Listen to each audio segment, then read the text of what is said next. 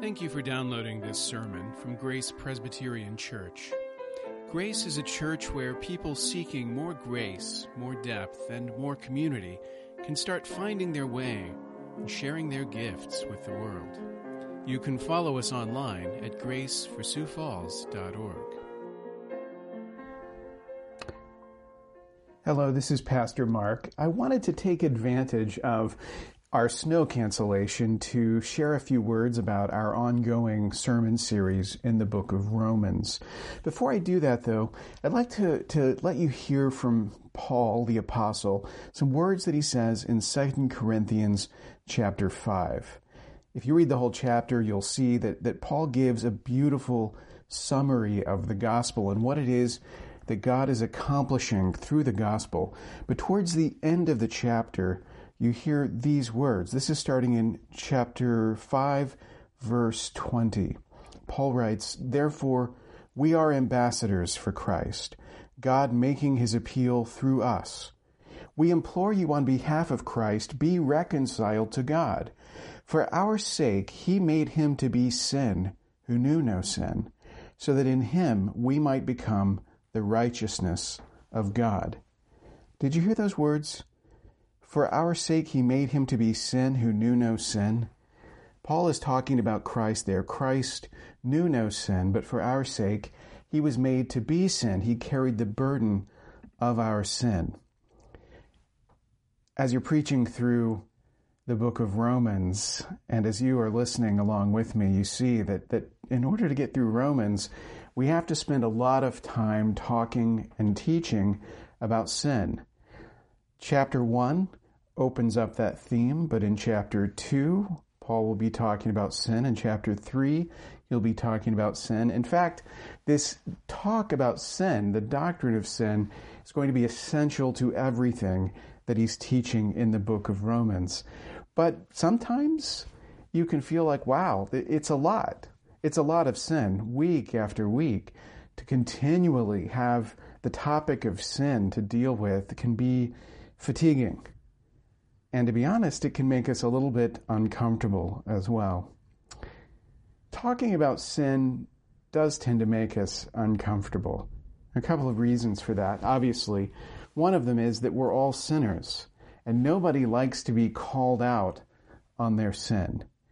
It's uh, almost a cliche, this idea of sitting in church and hearing a sermon and feeling like everything that's being said is directed at you. I can assure you it's not the case. Whenever I'm calling out sin from the pulpit, oftentimes it's my own sin that is first and foremost in my mind. But of course, the Spirit uses the preaching of the Word to bring conviction to all of us, and all of us are sinners, and none of us like to have our noses rubbed in it. As much as we talk about salvation by grace and not relying on works, all of us by nature like to be assured that we are good people that we are getting through life well, that we're not making bad choices. And when we do fall into sin, we don't like to have it pointed out. And that's the reason why, even in the church, where you would think that, that we would be very forthright in talking about sin, can actually get a little bit uncomfortable. It's not just that we're sinners, though, it's also that we're Christians. And as Christians, we're conscious of the fact that this talk about sin, this perpetual harping on the fact of sin, is one of the things that makes people outside the church believe that Christians are really self righteous people. Whenever we approach, as we will in Romans chapter 1 towards the end, uh, a list of all of the sins that uh, you shouldn't commit, the the things that if you do them, you should expect to have no part in eternal life. When we get to those lists, we feel uncomfortable about them because we imagine what these words sound like to people who are outside the church and, and how we sound when we're saying them. Whenever you call out someone for their sin or you declare, oh, that's wrong in the eyes of God, the automatic assumption is that you yourself are not guilty of this, that you're calling uh, for condemnation of someone else and you yourself are pure. And because we know we're not pure, because we know that we are sinners, oftentimes we bend over backwards to avoid giving the impression of self righteousness. And because of that, because we're so conscious of the misunderstandings surrounding the Bible's teaching on sin, oddly, we have become prone to not talking about it at all or talking about it in very uh, soft voices so as not to give much offense. But let me ask you a question. If we allow these tendencies of ours, this desire not to have our own sin pointed out, also not to, to, to convince the world or reveal to the world that we are um, self righteous hypocrites, if we allow those fears to rule over what parts of the Bible we're willing, willing to talk about, um, I think we do face a challenge. Let me put the question this way If you don't talk about the problem, how can you talk about the solution? If the gospel is the solution to the problem of sin, if Jesus came into the world in order to deliver sinners from condemnation, how can we make sense of that solution if we've stopped talking about the problem entirely? It's as if Jesus has come into the world to do something that doesn't need doing. He's come into the world to solve a problem that doesn't need solving.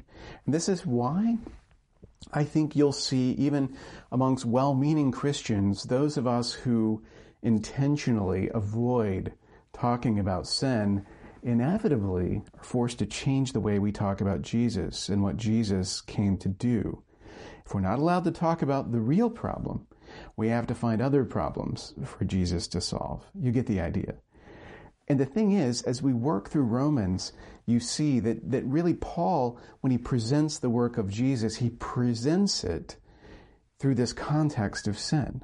Like it's important to him to lay this foundation of sin in order to make work, uh, make, make sense of the work of the Savior.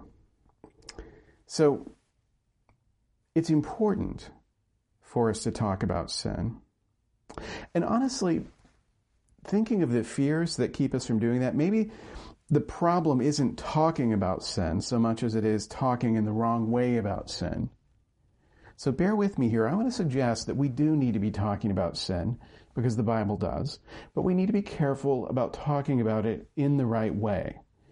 So one thing we want to avoid is being hypocritical. Obviously, I talked about this already, but it's possible to talk about sin um, as if it's the sins of other people that are the problem, not my own. All of us admit that we're sinners, but it's possible to admit that you're a sinner and still give the impression that you don't really think your own sin is as serious an issue as the sins of other people. And oftentimes I think this is this is not just a, a, a, charge that's leveled against Christians, but one that we could probably plead guilty to when I think about the way that I personally have approached this question of sin, I will admit when, when I'm grieved about sin in the world, when I'm depressed about the direction that things are going in, it's typically not my own sinfulness that leads me to despair. It's looking at what's going on, quote unquote, out there. Right? It's the sins of other people that I'm, I'm becoming morbidly fixated on. That's not the right way to think about sin. When the Bible teaches about sin, we need to see first and foremost our own implication, our own condemnation in that. So let's not talk hypocritically about sin. Let's not talk as if the real problem of sin is not the sins we've committed, it's the bad things others have done. Let's focus on our own shortcomings first and foremost. So, being hypocritical, that's a bad way, a wrong way to talk about sin. But here's another way to talk about sin that I would argue is wrong. It's to talk about sin in a revisionist way. And I think this is, is more and more common for Christians today because let's face it, we are products of our culture, and our culture takes a very different view of, of right and wrong, good and evil, than the one that you'll find in Scripture. I mean, there are some similarities. There are some things the Bible condemns that our culture still condemns, but there are a lot of things that the Bible condemns, that our culture doesn't condemn or even celebrates. And as a result of that, I think a lot of times we're tempted to invest our uh, outrage, our sense of, of the wrongness of sin, we direct it towards the sins that, that society agrees with us on. So we, we channel that passion into things that are unarguably wrong. And where there's disagreement, we soften our condemnation. We, uh, we change the rules. The Bible condemns something, but we don't disapprove of it. We don't have a problem with it. It doesn't bother us. And so we treat those things as if they're not really sins anymore, not the same kind of thing. And as a result, we talk about sin, but in a hollowed out way, not the way that, that Scripture speaks about it. Now, the problem here is theological. The hypocritical approach is a problem, obviously, because it implies that, that I'm not the problem, that my sins are not the problem, that they're outside the scope of, of the problem that, that grace needs to solve. The revisionist approach is, is similarly problematic, though, because it suggests that certain sins are no longer inside that, that circle of condemnation either. That those too are not things that need to be addressed, that grace needs to tackle. You see the problem with that as well. In both cases, what we're really doing is we're taking some area of life that Scripture sees as corrupted by sin and in need of transformation by grace, and we're saying, oh, actually, no, that's okay. That part's okay. That part doesn't need Jesus the way the Bible thinks it does. These ways of talking about sin are problems, I think, because really, at the heart, they're, they're just another way of not talking about sin. Their way of not talking about the problem because they're taking certain sins and making them less sinful. Essentially, we're letting ourselves off the hook. If I don't agree with Scripture that this is sinful, then, then it's not. If I don't agree that my own transgressions are as bad as anyone else's, then they're not. We let ourselves off the hook. And that's the problem. Because Paul would tell you, you don't have the power to let yourself or anyone else off the hook. That's what Jesus came to do. So, why is it so important that we be willing to walk with Paul through this teaching on sin, this doctrine of sin, chapter by chapter, verse by verse? Why should we be grateful to spend so many weeks working through Paul's teaching on sin? Apart from the obvious, of course, obviously it's in the Bible. All scripture is inspired by God and is profitable to us. All scripture, whatever is there, should be uh, taught from the pulpit and it should be meditated on uh, in our hearts. But beyond that, why is it important? Practically speaking, why does this matter so much? Well, let me give you one thing that's not going to become clear in Romans probably until chapter 5, but it's important to keep in mind even now. And that's this you can't understand the work of Jesus without understanding the work of Adam. This is another way of saying that salvation only makes sense in the context of sin. By the time we reach chapter 5, we're going to get to Paul's famous analogy comparing Adam and Christ. And we're going to see that if we want to grasp the gospel, we have to understand it as Jesus doing what Adam failed to do, and also Jesus refusing to do what Adam did. So Adam was not able to be perfectly obedient, but Christ came into the world and Christ was perfectly obedient. Adam succumbed to temptation he transgressed. Jesus resisted temptation. He was perfect. And because of that per- perfect righteousness of Jesus, there's now a, a righteousness of God that can be imputed to us, and that brings about our salvation. Now, that work of salvation only makes sense in the context of sin. Because one of the things that it, it reminds us is that the, the worse sin is, the better grace has to be the worse the predicament of sin is, then the, the, the more glorious, the more extreme the work of salvation has to be. When Paul is insisting on the sinfulness of all human beings, when he's quoting the prophet Isaiah saying there are none who are righteous, not even one. What he's doing is he's showing us that the problem is as big as it could possibly be, that sin has corrupted as much as it possibly could, that things are so much more destroyed and devastated by sin than we ever imagined. And the reason that he's able to make such a complete case for the reign of sin is that he's, he's by contrast preparing the way for us to appreciate the greatness of the work of salvation, of the reign of grace. So that the whole gospel we suddenly see by the time Paul reaches in chapter 5 this analogy between Adam and Jesus, we can see clearly that the whole gospel has pointed towards this, this reign of grace. It was all so that grace could conquer sin. And you can't really understand that. You can't grasp the glory of it unless you first laid a foundation of sin.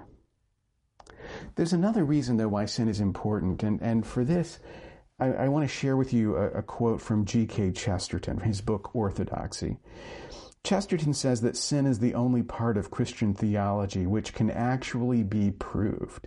Let me give you the whole context for this uh, passage so you, so you see the point that he's making here. This is from his book Orthodoxy. There's going to be a few references here to events in his day, which we won't get into, but you'll get the gist of it from this quote. Chesterton writes, Modern masters of science are much impressed with the need of beginning all inquiry with a fact. The ancient masters of religion were quite equally impressed with that necessity. They began with the fact of sin, a fact as practical as potatoes. Whether or not man could be washed in miraculous waters, there was no doubt at any rate that he wanted washing. But certain religious leaders in London, not mere materialists, have begun in our day not to deny the highly disputable water, but to deny the indisputable dirt. Certain new theologians dispute original sin, which is the only part of Christian theology which can really be proved. Some followers of the Reverend R.J. Campbell, in their almost too fastidious spirituality, admit divine sinlessness, which they cannot see even in their dreams, but they essentially deny human sin, which they can see in the street. The strongest saints and the strongest skeptics alike took positive evil as the starting point of their argument. In other words, when you're talking about sin, you're talking about something everyone can see. There's an apologetic value to the doctrine of sin, in other words, because sin is a reality that we all have access to. There are a thousand different solutions to what's wrong with the world, but everyone has agreed that something is wrong. That's an important reason for us not to give up on the doctrine of sin, not to stop talking about sin, because this is actually a point in Christian theology which resonates with people who deny every other aspect of it. They see that the world is not as it should be. They see that something is not right. They don't accept things as they are. They don't act as if morality is merely a social construct and there is no such thing as good and evil. In the face of real evil, people feel the wrongness of it. If we stop talking about the reality of evil, we lose that. We lose that bridge of connection. And I think it's important that we not.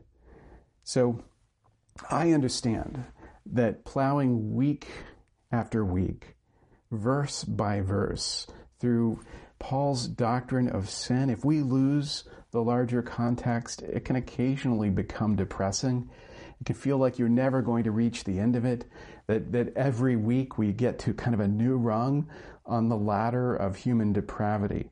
But what you need to understand is this that there is light at the end of that tunnel, that there will be grace to come But in order for us to, to recognize that grace and to see that grace as the precious gift that it truly is, we first have to come to terms with the reality of sin. That's why it's important to talk about sin, and, and not just to talk about it, but to confess it before God, to seek forgiveness for that sin, and above all, to put our trust in Christ alone for the forgiveness of that sin. In the weeks to come, I hope you will keep this in mind as we work through the rest of chapter 1 and work through chapter 2 and into chapter 3. You'll begin to see how important this doctrine of sin is to the rest of the gospel. And I hope that the time that we've spent here will transform your understanding of the Bible's teaching on sin so that it's something you're not embarrassed to talk about, something that you're not uh, looking to minimize, but actually something that you're willing to embrace so that the greatness of grace can shine through.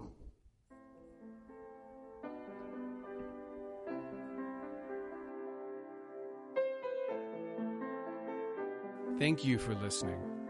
You can find more sermons from Grace and information about joining us for worship by visiting our website at graceforsiouxfalls.org. We also invite you to visit the iTunes store and subscribe to the Sermons of Grace podcast.